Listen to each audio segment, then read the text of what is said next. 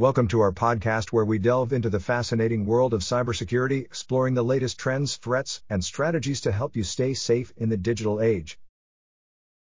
In recent C I S A news, the Cybersecurity and Infrastructure Security Agency, C I S A, has issued vital announcements pertaining to cybersecurity and software reliability.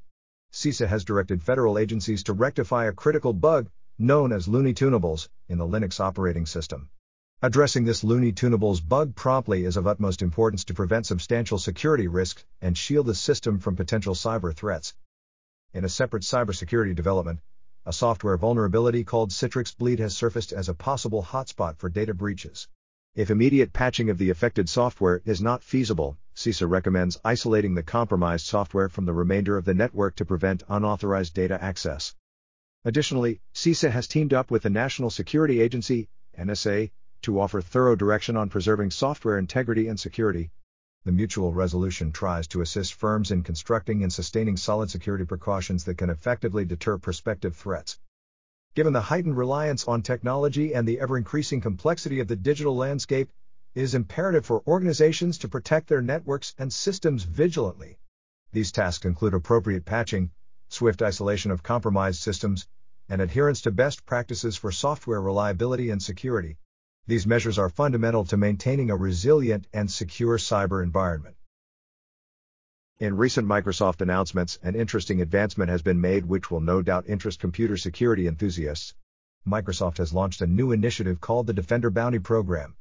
The aim of this program is to offer financial incentives, to the tune of twenty thousand dollars, for experts and researchers who are able to identify and report system vulnerabilities and security flaws in their software and services. The primary goal of this initiative is to improve the overall safety and security of Microsoft's product lineup. In a separate but equally important security update, Microsoft has noticed a concerning trend of social engineering attacks. Specifically, these attacks seem to be focusing on users based in India and are utilizing Android banking Trojans to masquerade as legitimate organizations. These cleverly disguised Trojans are designed with the intention of duping unsuspecting individuals and gaining unauthorized access to their precious banking information. In response to this, Microsoft is taking aggressive steps to counter these threats and is encouraging all users to exercise caution when clicking on unfamiliar links or when asked to provide sensitive information on potentially suspect websites.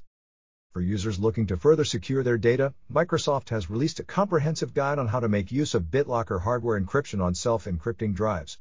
BitLocker offers an effective method to ensure data confidentiality and integrity by turning the drive secure and inaccessible to unauthorized parties. The guide issued by Microsoft offers a detailed, step-by-step process to assist users in implementing this robust security feature.